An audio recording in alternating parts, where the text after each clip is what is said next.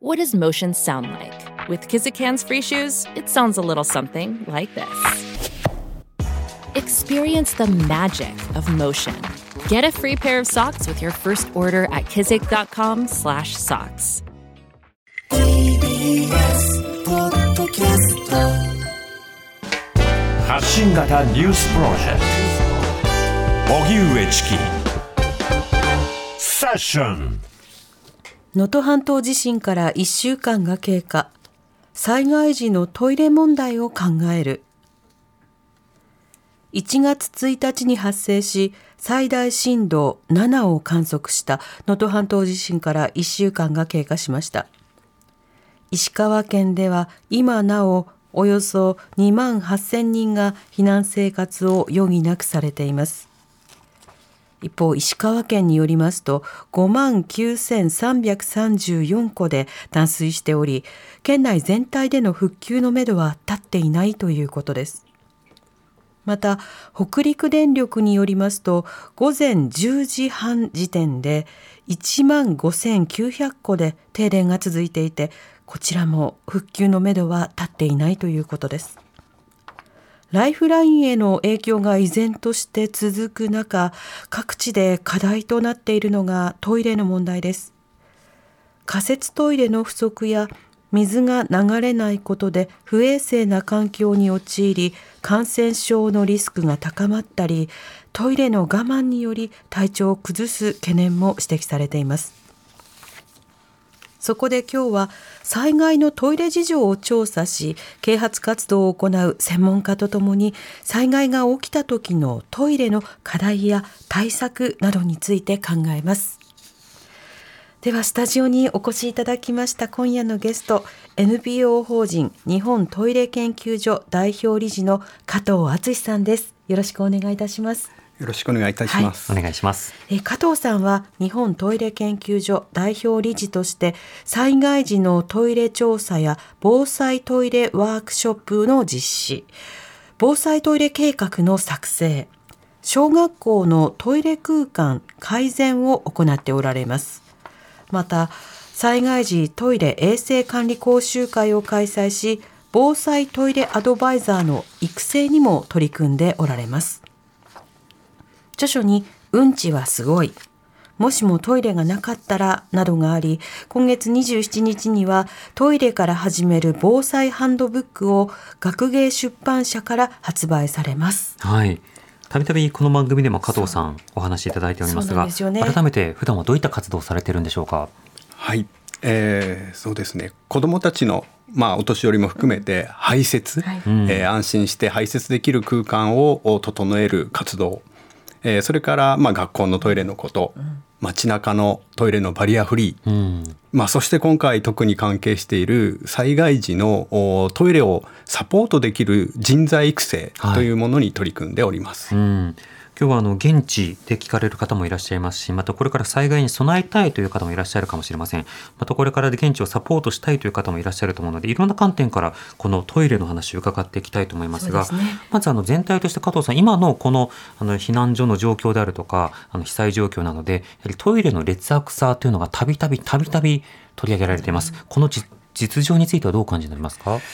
はい。あのトイレというとどうしても設備の問題として捉えがちなんですね。でもそうではなくて現場に行ってみるとやはり命に関わること関連死を防ぐためにそして感染症を予防するためにさらにはその一人一人の尊厳を守るためにトイレが必要だ。そちらの方に位置づけて考えないとどうしても後回しになったり、はい、なんかトイレを良くするのは贅沢なんじゃないかとか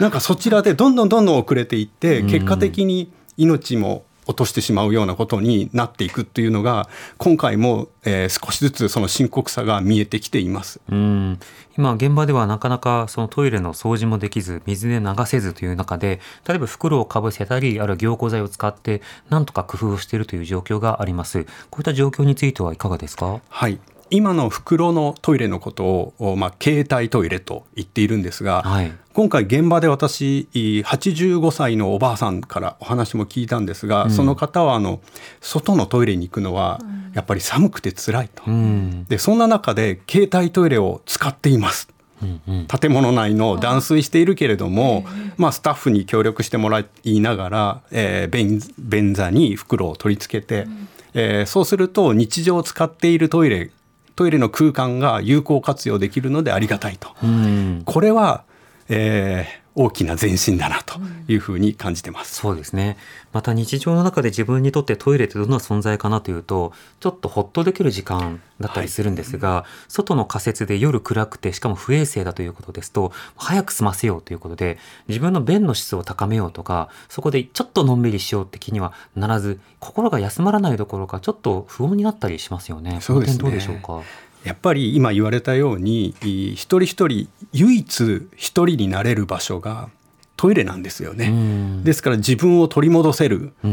という大切な場所だと思っています。はい。で今回外のその仮設トイレ、えー良くない点が、まあ、和便器が非常に多い。うん。しかもお設置者によっては、まあ、一生懸命照明もつけて使いやすくうレイアウトしてくださる人もいれば全くそういうことがなされていなくて、えー真っ暗なままうん。という現場もあるんですね。うん。うんですからこの辺の差は、えー作るべきではなくて、ん。まあ、どこでも同じようなクオリティでしっかりやっていかなきゃいけない。まあ、さっきに戻りますとそんな、はいえー感染症を防ぐ効果とかつ一人一人の心の安心を確保する場所でもあるので、うんうん。トイレのクオリティはもっともっと高めるべきだと思ってます。そうですね。便をする権利みたいなものをこうより改善していくっていう、はい。そうしたことが必要だということかねがね我々はこの番組でね、うん。言われてますもんね。てますよね。はい。はい、では改めてなんですがこの生理現象としてこのトイレに行きたくなるということこれは被災した状況でも変わらないと思いますが被災状況でのトイレの課題についてはどうお感じになりますか？あのスピードというのが結構忘れられがちでして、はいえー我々の、まあ、関係の調査だとお3時間以内大きな災害が起きた3時間以内に4割ぐらいの人がトイレに行きたくなる。おー6時間まで伸ばすと約7割になるんですね。うんうん。えーその大災害の時に3時間っていうのは水食料がなくてもまあなんとかはい。3時間や6時間ならなんとかなりますよね。うん。でもその間に7割がトイレに行くということを踏まえると、はい。どっちを先に手配しなければ衛生状態が確保できないかというのはもうおのずと分かると。明白ですね。この意識がですねですから水食料は大事なんです、もう間違いないんです、えうん。ただどっちを先に動かなきゃいけないかと言われればトイレです、うん。確かにお腹が空いたでもまあ半日ぐらいならはい我慢した経験あるかと思いますが、そのちょっと大きい方したい。でも半日ぐらいならこれ無理無理です。ですよ無理です。ねうんうんそうしたようなその状況の中でこの災害時にトイレが使えなくなることが非常に多いです、はい。このトイレのそもそもの仕組み上どういった問題があるんでしょうか？はい。あのトイレというとワンタッチでですねボタンを押したら目の前から大小便が消え去ってくれるものすごい便利なシステムが水洗トイレなんです、今はそうですね。はい、でもトイレというのは実は物流でしてうん。下水道というのは水で大小便を運ぶシステム。はいはいえー一方で汲み取りトイレというのはバキュームカーで運ぶシステム。うん。いずれも目の前からなくなった後に壮大な社会システムではい。こう安全に衛生的に大小便を運んで処理して、えー自然に返す、うんうん。うんつまりこう水もいれば設備もいるし電気もいるし道路もいるしとうんうん。いうので災害に実は弱いんですね。うんそれを我々はもっと理解しなければいけない。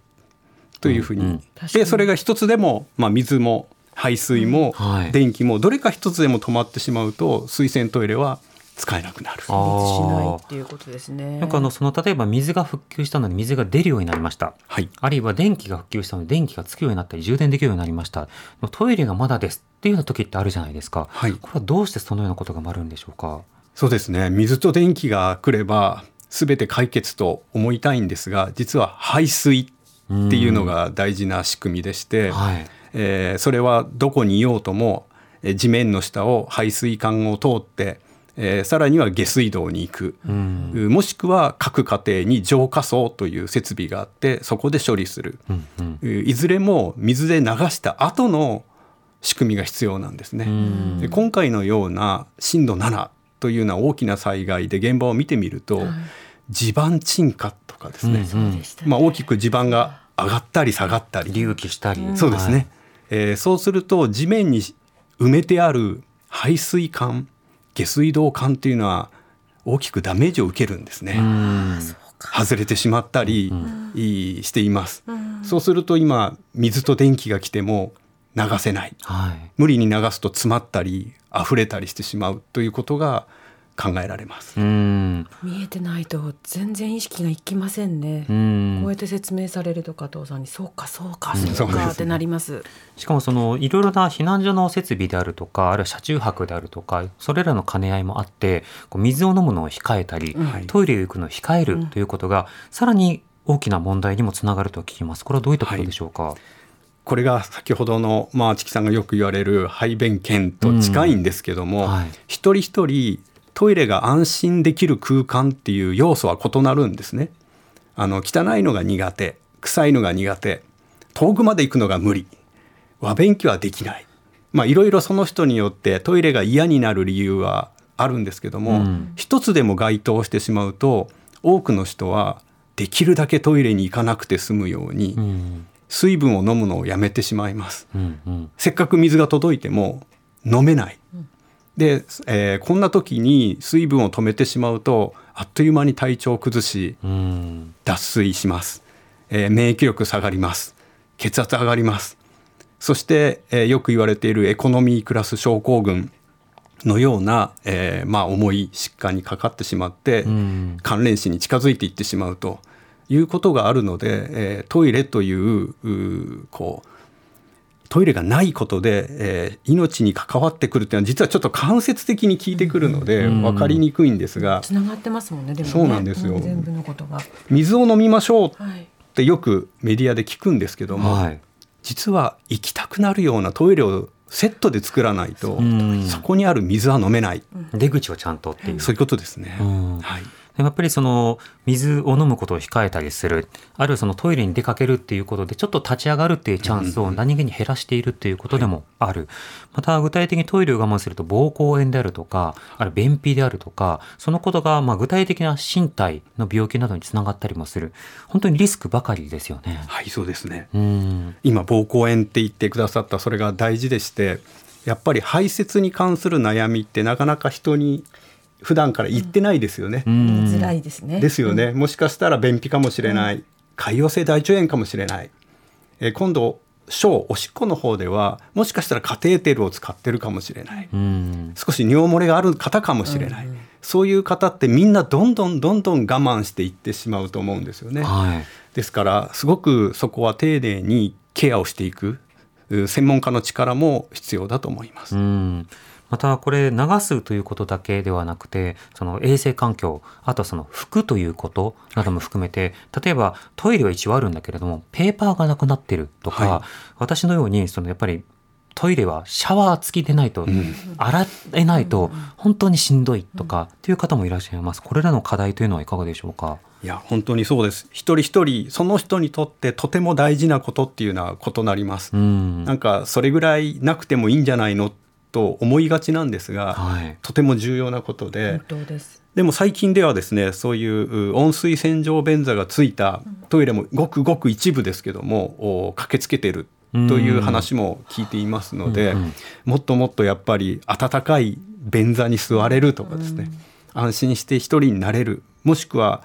お風呂も入れないと思うんですよ。うん。ですから温水洗浄便座でお尻だけでも洗えるっていうのはすごく心がリフレッシュすることにつながりますし、ね。チキさんの場合はももううそれがなければ、はい。多分我慢してしまうんじゃないかと。そうですね。なんか海外いろんなところに取材行く時も、やっぱりトイレ周りについては、あの自分なりに準備をして、うんうん。あのピピュってね、その洗えるようなものを準備したりとか、あらかじめそのペットボトルに入れた水をティッシュペーパーに含めて、それで拭くとか、代替できる、うん、自分にとってのお尻環境を改善するっていうことは普段から意識してますね。はい、うん、これ実際に災害が起きた場合これまでの災害ではトイレが滞りなく使えるという状況になるまでどれぐらいの時間がかかってきたんでしょうか？えー場所によるので非常に難しいんですが、えー阪神・淡路大震災の時であれば上水が仮復旧するまでに約1ヶ月。うーん。下水道については約3ヶ月。はあ。仮復旧ですね、うん仮ですよね、はい。それもね。ですから結構我々が思っているよりも長くかかるんですねかかるっていうことが必要なので、うんえーそこまで我慢するなんていうのはありえませんので、はい。えー早く早くその日常に近づけるトイレ環境を外部から支援していくということが今求められていると思います。うん。阪神・淡路の時からあの30年近く経ちまして、あのその速度、あの改善の速度というのは上がってるんでしょうか？あの例えば早い時もありました。うん。あの熊本地震の時などは仮設トイレの支援はものすごく早かった。はい。でも今回のようにすごく交通網が限られている、かつうーどうしても、えー今仮設トイレというのは多くの自治体が所有していないんですね。あ起きてから、まあ、大雑把に言ってしまうと市場にあるレンタル企業さんとかから集める。メーカーさんから集めるという作業から始まるので先ほど言った3時間以内に4割がトイレに行くのに、起きたと同時に集めていてはうん。間に合うわけがなくて、今回もかなり遅れているというふうに私は感じています。うん、でもこれあの以前あの加藤さんの話を伺った時に自治体によってはあの備えているところもあれば、はいそうじゃないところもあると聞いたんですがその地域差というのはどうなんでしょうか？そうですね。あの災害用トイレというのはさまざまなタイプがあるので、うん。組み立て式を備えているところもあります。うんうん。えーでもあの組み立ったワンボックスになった工事現場であるようなものはなかなか多くの自治体は、まあ、中には持っているところもあるんですけれども、備えていなくてでもですね今回の状況を見てみるとやはり都合よく起きた時に集めようなんていう考え方では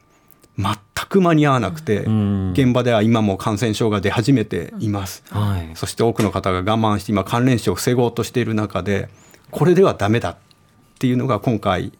痛感している状況です。うん。というと初動でまあ数日分の例えば数百人とかのお手洗いをどうカバーするのかとかその間にあの他の自治体もさまざまなそうしたトイレなどを保有していれば広域支援という格好で今回送りますとかっていうのができるようになったりする。その速度を上げることも課題になるんですか？あありますね。うん。まずは、えーやはりその場にあるものが役立つんです。はい。えー今回のように道路道路事情によるとかですね、大雪で止まってしまうとか、読めない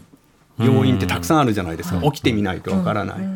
そんな時に確実に役立つのはその場にあるものなんですね。うんですから一定数は持つべきだと思います。でそれを補う形で好意的に広域的に支援するというのはもちろんあの大事だと思います。うん。で一個落とし穴があってですね、はい。広域的に調達をしようとすると世の中に言葉を選ばなきゃいけないんですけども余っているトイレになりますよねうんうん。すぐに運べるって。確かに備えてあるものですよね。そうですようんうんうん。ということは和式のトイレの方が余っている可能性があるわけです。はあ。稼働しやすいものは、そうかそうかそうか。日常的な建設現場もイベントも少しずつ今用便器を求めるようにうんトイレのクオリティが上がってますので、仮説も用便器にと。はい、そうするとそれを皆さん今使っているってことになりますよね市場では。ああ、なるほど。そうすると残っているのは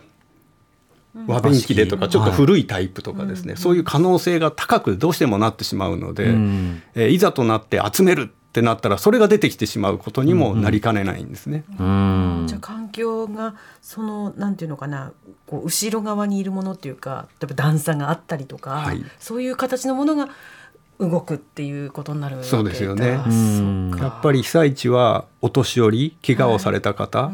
子どもたち、弱い方々が多いじゃないですか。うん。はい。ですから最も使いやすいものを優先的に送るべきで、本来ならね、はい。うん。そのためには一定数を確保しておく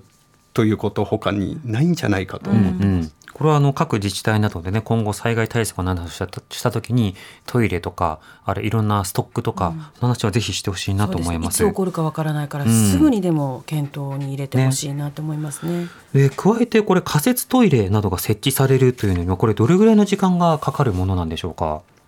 えー過去の、まあ、東日本大震災においてはですね、え3日以内に市町村に行き渡ったというふうに答えたところは34%でした。まあ、あの時は広域災害というのもありますので、えーなかなか数が足りないというのもありました。はい。中でも最も日数を要した自治体は65日、2ヶ月以上。はい、仮設トイレが、行き渡るまでにですねそうん。の市町村の中に。うんうん、それも道路状況とかですね。あの時は、はい。うん、津波もありましたし、うん。なかなかまずは瓦礫をどけて、入れない。時期えー道路を通してという、うんまあ、今回も少し近いはい、しんどさがあると思いますけども、そうですね。これをいかにこう短期化するのかということも重要になりますが、一方でその行き渡るとなった時に、どれぐらいのトイレを用意することで行き渡ると言えるのか、これはどうでしょうか？えー内閣府防災が作っているトイレのガイドライン避難所におけるトイレのガイドラインがありまして、はいそこの目安ですと、えー発災直後は、えー50人に1つ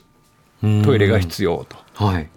で長期化する場合は20人に1つうんにしてくださいと増やしてください。はい。これはただあの仮設トイレだけではなくて先ほどの建物内のトイレも携帯トイレを取り付けて使うとかうんいうことも含めて組み合わせて屋内屋外両方で50人に1機うん長期化する場合は20人に1機というのが目安として示されているのではい。これは目指すべき数値になりますう。ん。これ目指すべきということは未達成の数字ということですか？現状ではちょっと私データを持っていませんけれども、はいお足りていないんではないかなというふうに感じています。うん、なるほど。またこの仮設トイレなんですが、その種類について、えー、ツイッターでいただいてますが、はいえー南の海から離れたら放たれた一本の矢さん、ありがとうございあります。がとうございます。個人的にすごく心配しているのが、要介護の人々のトイレ事情です。ユニバーサルデザインのトイレでないと使用が難しい人々は、この状況下でどうしているのだろうか。元気な人ですら大変なわけだから、うん置き去りにされていないだろうか。非常に気にかかる。というふうにいただきました。加藤さんいかがでしょうか？はい、あの足腰が悪いとかですね車椅子の方は基本的に外のトイレにアクセスするというのは困難です。うん。よっぽどスロープをお作ったりしてうまく運用すればいいんですが多くはですね段差があります中にはやっぱり階段を5段も6段も上がって、えー行くトイレになってしまうんですね、うんえーですから現場では建物内のトイレ、えー水が出なくてもお多目的トイレがあるとかですね、はい。えーアクセスしやすい場所のトイレを携帯トイレを取り付けて使う。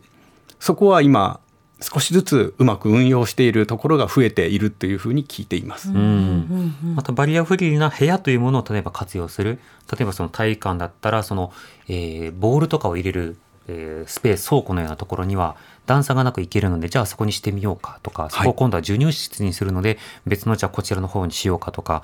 これはでも普段からどのように避難所と指定されている場所がバリアフリーに慣れているのかこれにも関わってきますよね。そうですね、うん。あの体育館に避難している場合が多いと思うんですが、はい。そこからフラットな状態で、えー身近にアクセスできる空間はどんな場所があるんだろうかと、うんうん。今チキさんが言われた器具庫のような、はい。まあ、よくボールとか用具を置いてあるところをお開けてですねそこを臨時にトイレにするというのは過去私も見たことがあります。うんそこは現場の避難所でどうレイアウトをして空間を作っていくかということが大事になります。うん、そして今あの避難所などでもしこれを聞いている方がいらっしゃったとしたらもうまあいろんな対策はされていると思うんですけれどもこの仮設もないでトイレも詰まっているとなった時には臨時でどういう工夫でトイレを対処してきたのかどんな事例があるのかこれはどうでしょうか？これは実は苦しくてですね、うんあのトイレってやっぱりすごくシステムなんですね。うんうんですから備えがない状態で対応しようというのは極めて困難です。うんもうやむにやまれず穴を掘るとかですね。はいやむにやまれず新聞紙にくるむとか、うんうんこれは一見何かこう工夫をしているというふうに聞け聞こえるかもしれませんが決してそんな優しい状態ではなくて、うん。もう尊厳を超えてというかですね、一刻も早くサポートしなきゃいけないのにもうそうするしかないがゆえに無理やりそうしている、うーん。そうしのいでいる。うんうん。というふうにご理解いただいた方が良いと思います。うんうんそういった中で例えば袋に包むとか、まあ、確かにいろいろあるものでそれぞれ工夫はしてるんでしょうけれども今もう1週間経ったこの段階ですべきことはその段階はもう終わらせて、はいい、ろんなトイレができる状況にまずはしていくということになるわけですか？はい、その通りです。うん、なおこの避難所などでの仮設トイレの設置というのはどこがどういうふうに進めていくものなんですか？えっ、とそれは担当セクションというそうですね、ま。あ、例えば学校なら学校責任者なのか、それとも自治体のトップなのか、それとも町内会のようなものなのかどういったところがこう温度を取ったり調達するっていうことになりがちなんでしょうか？避難所におけ、えーおいてはですね、えー衛生班といううところが多分担うことになると思います。うんただここが一番深刻な今ご指摘ではいトイレというのはものすごく複雑に多様なセクションが関わっているんですね。うん。えー下水道は国土交通省。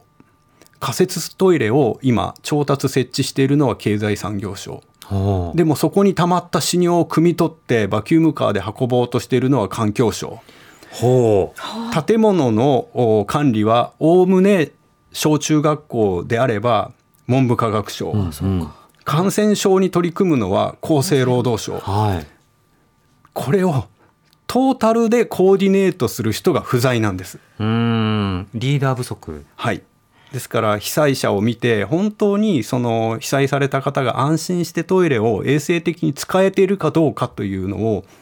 責任者が見て、うん。今の各セクションというかですね各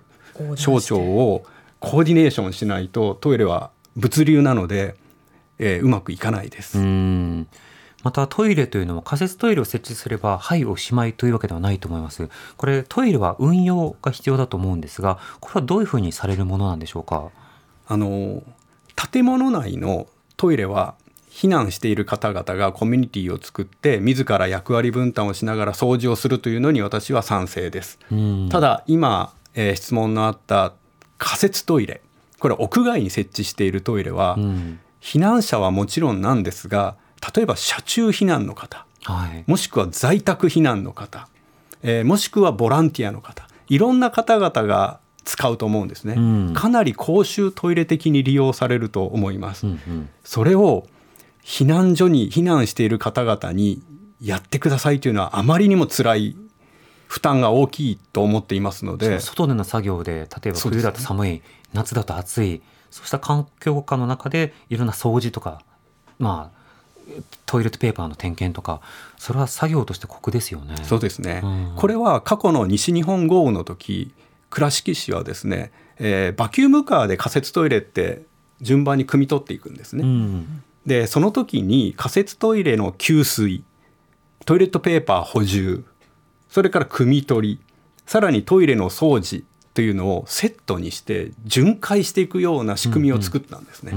んこれは私すごく学ぶべき点ではないかと思っていましてやっぱりプロフェッショナルな方々に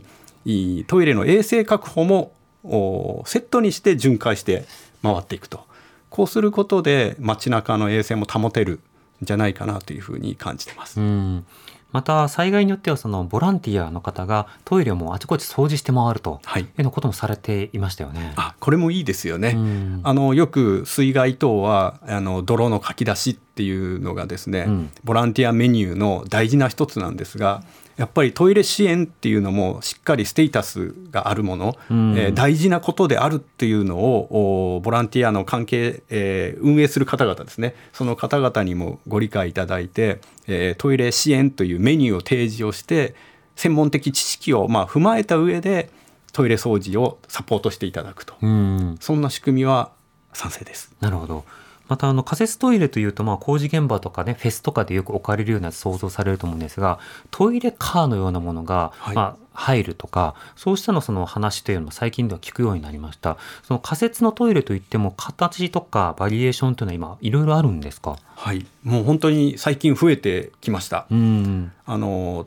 トレーラータイプコンテナタイプ、うんうんいずれもワンランク上のですね質が高いトイレ空間を提供してくれるので、はい非常に効果的だと思います。うんただどのタイプだったとしてもおおむね汲み取りが必要です。うんうんだからやっぱりバキュームカーと連携しなきゃいけないこととあとやっぱり何段も階段で上がるタイプが多いんですよね。あでこれから冬さらに雪が降ってきていてやっぱり足元が凍ったり滑りやすくなります。うんうん。ですから転倒っていうこともかなり危険なんですね。ですからなるべく地面に置いてバリアをなくす段差をなくした状態を確保できるようなトイレに駆けつけてほしいなと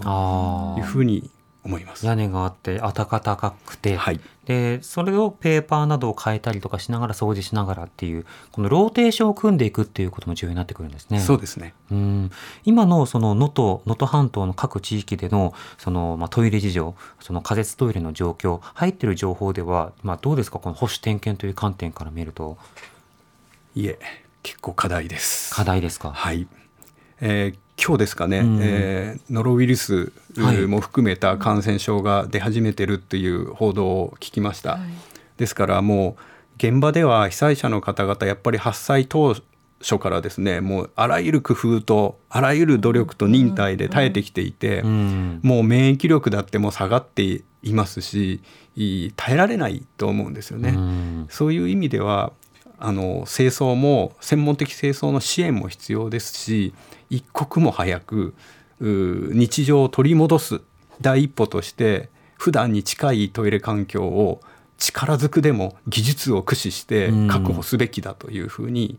感じてます。なるほど。これ例えば20人から50人に一つの仮設トイレ、まあ、仮設だけじゃなくてもいいんですけどトイレを実現するにあたって今例えば能登半島の場合どんなところに目詰まりがあると考えられるんでしょうか？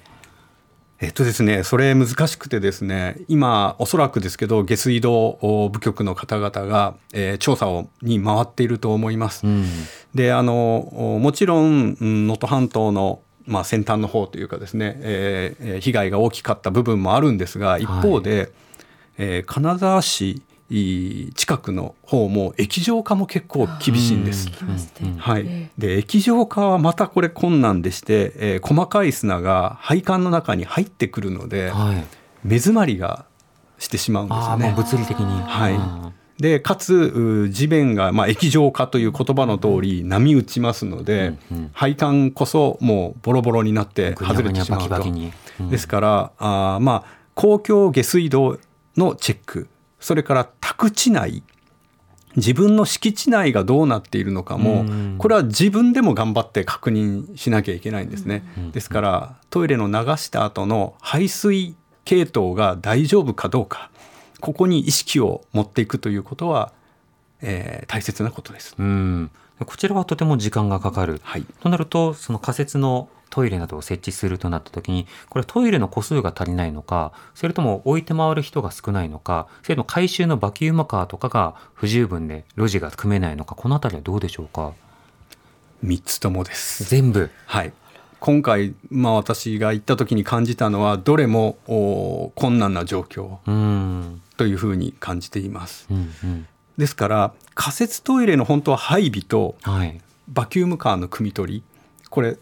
一元管理でやらないとですねうん片方は設置する、片方は汲み取りをこれから頑張るというのだとどうしてもじ時間差もできますし、はい。どこに行っていいかもそこからスタートするんですよね。確かに。どの避難所に何個あって、そのアクセスはどういうルートで行ったらいいか。民間の今臨時避難所のようなものもありますもんね。はい、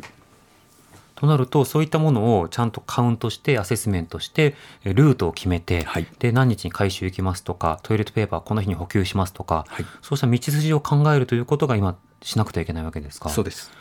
うんまたバキュームカーの場合私たちバキュームカーの行き先を知らないところがあるんですが、はいバキュームカーで回収したものはどう処理されるんですか、はい、あの死尿処理場というのがあります。うん。ですから、まあ、仮設トイレから汲み取った屎尿、はい。えーそれから浄化層というものから出てくるおでというものをバキュームカーで汲み取って、うんえーこれ日常的に運んでいく先が屎尿処理場一方で下水道が行く先は下水処理場、はい。はい。まあ、だからそれぞれ、えー社会的には役割が2つありまして、うんえー日常的にこうそれぞれで処理をして、えーまあ、自然に還元しているか河川とかですね海に戻しているという仕組みが成り立ってるんです。うんです。からそこのお処理場の機能が生きているかどうかというのも大事なことになります。うん、なるほど。生きていればそこに運ぶし、はい生きていなかった場合は隣接する自治体などに協力してもらってそちらまで運ぶのか。でもそうするとピストンなどが難しくなりますよね。そうなんですうん今回泌尿処理場の機能があー停止しているっていうのを私は聞きましたので、えバキュームカーーのはい。方に聞いてみると、もう行き先がなくてですね、ああ、集めても。はい。えー数時間に1回の割合でこう巡回しているもののそのバキュームカーが満タンになるまでは動けるけれども、うん。その行き先がないというのがこの間の週末でしたのでただ、えー昨日ぐらいに政府の方からバキュームカーを支援をお取り組むような発表を聞いておりますのでほうほ今は改善されていることを祈りたい、はい、うん願いたい。場合によってはそのバキュームカーのバケツリレーのような格好でここの自治体のここまでバキュームカーを連れてきたら隣の自治体がそれを引き取ってその泌尿センターに持っていきまた新しいものをパスしてとかになればまだマシにはなりうるんでしょうか？そうですね。その拠点をどこに作るかというのがうん。結構難しくてですね、はいえー今仮にいい泌尿処理場が機能は失っているけれども一旦貯められるはい。ということが分かればですね、うんうん。分かればそこに多くのバキュームカーがあ一旦運んできて貯める、うんうん。で貯まったものを違うバキュームカーが、えー隣町とかですね、えー広域的な処理場の方に持っていける調整ができさえすれば、うんうん。そういう連携プレーが取れるはずなんです。はいなるほど。まさに物流とは。そうなんです。うんなるほど。どのようにしてそのルートを確保するのかということが今問われているということですね。はい、そうです。これこれまでの災害でもトイレは課題になり続けてはきましたけれども今回のあの能登半島地震でこのトイレという議題というものはどうですか？その深刻に受け止められてはいるものの動きや対応の速度あるいは課題というのはどう見てますか？あの、えー起きた直後から割とこう声としてですねトイレが困っているという声は今まで以上に早く出るようになってきたんではないかと、うん。そういう意味では前進したというふうに感じているんですが、はい。それをサポートするための仮設トイレバキュームカー、えー携帯トイレなどなどの支援がいつもよりいい交通事情があるのかもしれませんがうん。遅れている、えーその結果今ちょっと感染症も含めてもしくは関連死も含めて、えー深刻な状態になりつつあるのでここで手を緩めず一気にいい技術的にサポートする必要があると思います。うん例えば熊本地震であるとかそれから西日本の豪雨の時などはその被災したところとそうでないところというのが割と明確にあった中でしかしあの近隣などがこうサポートに入ったりとか少し離れてお手洗いなどがあるよとかいろんなことがあったと思うんですが今回は半島の方に向かうにつれてはい。被害がどんどん大きくなっていく。でそこにリーチすることがいろんな支援でも難しい。それはトイレでもということになるとそこに対してどういうふうにピストンでそのバキュームカーなどを共有していくのかこういったロジックを考えなくてはいけないわけですか？その通りですね、うん。そこへのアクセスがやはり限られてしまっているので、うん。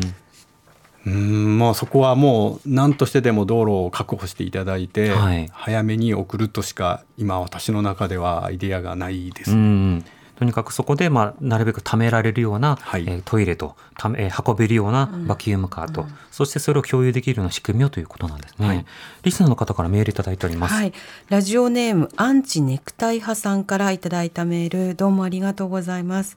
基本的な話ですが工事現場や被災地に設置される簡易トイレですがそのタンクが排泄物やトイレットペーパーでいっぱいになるには成人の何回分えーもしくは1人が利用するとして何日分を想定されているんでしょうかそしていっぱいになった後の排泄物の処分はどのようになされるのが原則で被災地など回収などが難しい場所ではどのようになっているのでしょうというふうに仮設トイレのキャパってどれぐらいなんですかっていう質問ですね。はい。なんか専門的な質問ですね。はい。気になるでも考えたこと気になりますよね確かに。うん。あのまあさまざまなタイプがありますけれども、はい大雑把に言うとおよく電話ボックスはいタイプのあの一つの仮設トイレ、大体ですが300リットルぐらい300リットル。タンクの大きさがですね、はい貯められるタンクの大きさですから仮に1人1回あたりの大小便の量を 300cc として、うん。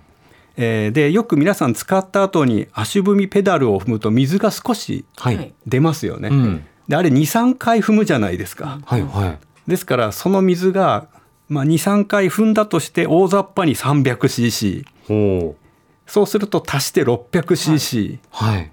ですから300リットル割る 600cc と計算するとうん。500回、500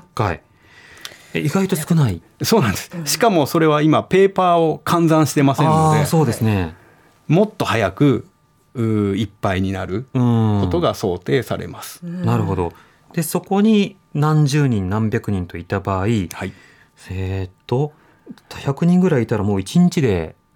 い一機しかなかったそうですねらパンパンになりますね。100人いたら1日にトイレに行く回数が1人5回だとするとはい。もう500回ですよねはい。実際はもっとですからでも多いうん1日でそうです満杯よね一気ではあ。となると1日最低1回はそれをこう取り替えるっていうか、もうバキュームするバキュームするっていうこととが本来は必要になるわけですね。そうですうん。でも今はそれがちょっと各ローテーションになかなか組み込めてないっていう。まだうまく運用されていないんじゃないかとようやく動き始めたところではないかというふうに感じてます。うーん。なるほど。またそのトイレというのは出すだけじゃなくて手洗いとか、はいえそこからそのさまざまな衛生環境の悪いものを避難場場所とか、まあ、寝室とかそういうのに持ち込まないということも大事になりますよね。そうですねやっぱりあのトイレというのは感染症にあのなる菌がいる、まあ、いるであろう可能性が高い場所になります。はい。しかも皆さん同じところ触りますよねトイレに行ったら。うんうんうんドアノブ、ああ、はい、そうですね。えーペーパーホルダー、まあ、もしくは洗浄レバー、えーなどなど同じところを触れるので、はい。接触感染が起きやすいんですね誰かが汚してしまうとうん。でまた足の裏にもついてしまう可能性があるのでトイレしたての人と、あの、言うなれば、まあちょっと極端ですけれども、何十人とこう握手するみたいな、接触が繰り返される場所わそうですけですね。はいうん。そっか。そうなった時にどうするのか。これ、あの、東日本の経験を送ってくださった方がいらっしゃいます。ありがとうございます。えー福島県須賀川市のラジオネーム鉄道亭社太郎さんからいただいたメールどうもありがとうございます。東日本大震災の際避難所へ行くことはなかったんですが自宅の水道が完全復旧するまで10日から2週間ほどかかりましたその間浄水場に近かった父の職場で水道が使えたため毎日水汲みをして風呂場に溜めてその都度バケツで流していました。便座を閉じることができないのでお仏に触れた水が流水を流すたびに跳ね返り、ん。満足に風呂に入れない状態でこれは気分的にもめいりました。当時は下水道が普及しておらず合弁浄化層を使っていたのも今考えると幸いでしたといただいています、合弁浄化層というのはどういったものなんでしょうか？えっと、ちょっと読み方が、あの別の、えー合併処理浄化合層弁ではなく合併処理浄化層というのがあるんですね。合併うん。処理場はい、合併浄化層浄化層。というのがあっ合て併なんですね。これははい。各家庭に設置できる処理装置でして合併という意味はえ。台所お風呂、えー洗濯トイレ、うん。全部を処理できるから合併処理。なるほどあーなるほど。お家の生活用水の処理をするという、ああそういうものがあるんですね。そういうのがあるんです。へえ知りませんでした、まあ、下水道が通ってるところは下水道、でもそうでないところも適切に処理できるという技術があって、なるほど。それを合併浄化層と言います。お家一個で完結するっていう感じですね。そうです。あなるほど、うんうんへえこれまず今の能登に関してはもうトイレ担当の人がいてほしいし、それがあの動いてほしいしそれだけ大事なんだよということも伝えると同時にそれ以外の地域で聞いている方は今後自分がトイレ困窮というかトイレで困った状況になることもまああり得るわけですね。で例えば東京とかでもその備蓄トイレを例えば用意するにししてもあの限度もあるでしょうし、はい一方でこのトイレを例えば仮設で都民に行うっていうことになった場合に今度は人数が多いじゃないですか、はい。そこも難しそうですね。あの東京というフィールドを想定をすると下水ほぼ下水道が多いわけですね。はい。でかつ耐震化も進めています、うん。まあ、どうなるのかはわからないけれども耐震化を進めているのでこれを有効活用するというふうに考えた方がよくて、うん。その時に役立つのがマンホールトイレとという、うんうん。うマンホールの蓋を開けてその上に組み立てでトイレを作る仮に、うん。これをもう備えておくべきだと思うんです、外から持ってくるなんて考えない方がよくて、っしゃってました、はい。あるものを使う、あるもの、がやっぱり役立つ、ええ。ーそう考えると東京は特にコンビニエンスストアなども多いじゃないですか、はい、はい例えば全てのコンビニエンスストアにマンホールトイレを確保するとかですね、うん。えーつまり食べる食事がこう物資が供給される場所にトイレもセットで持っておくと、あらかじめ。人が集まってきますしね、はい。こに。そうなんです。ん。それが大事で、えーそういったことをしない限り外から仮設トイレとかですね、うん。バキュームカーをもちろん応援を調達はしたいと思うんですけれども、協力もされますよね、今以上に間に合わないはずなので、うんなるほど。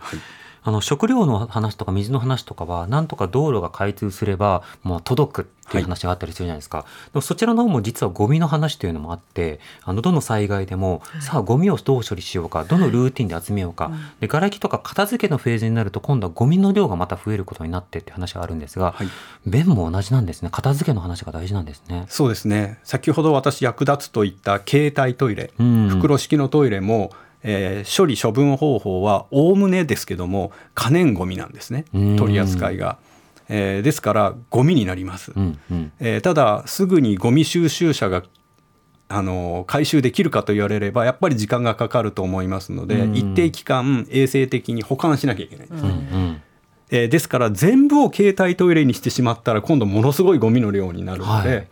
携帯トイレとそれからまあ仮設トイレ、マンホールトイレそれらを組み合わせるというのが大事だと思います。なるほど。また今日の話聞いてると確かに短期間のトイレの工夫の知恵というものは知っておくに越したことはないが、はいそれはまあ知恵というよりはもう限界の中で致し方がなくレベルのものでしかどうしてもなりようがないのでとなると速やかにトイレを回復するというこの回復力が必要となる。そうするとまあ普段からの備え設備の見直し備蓄それからロジスティックの考えそれからすぐ意識があって初日の段階からもう行政がよしトイレをやるぞトイレ担当だっていう人をつけるといったこうしたことが必要になってくるんですね。そうですね、うん。もうトイレ対策に関してはアドリブは無理です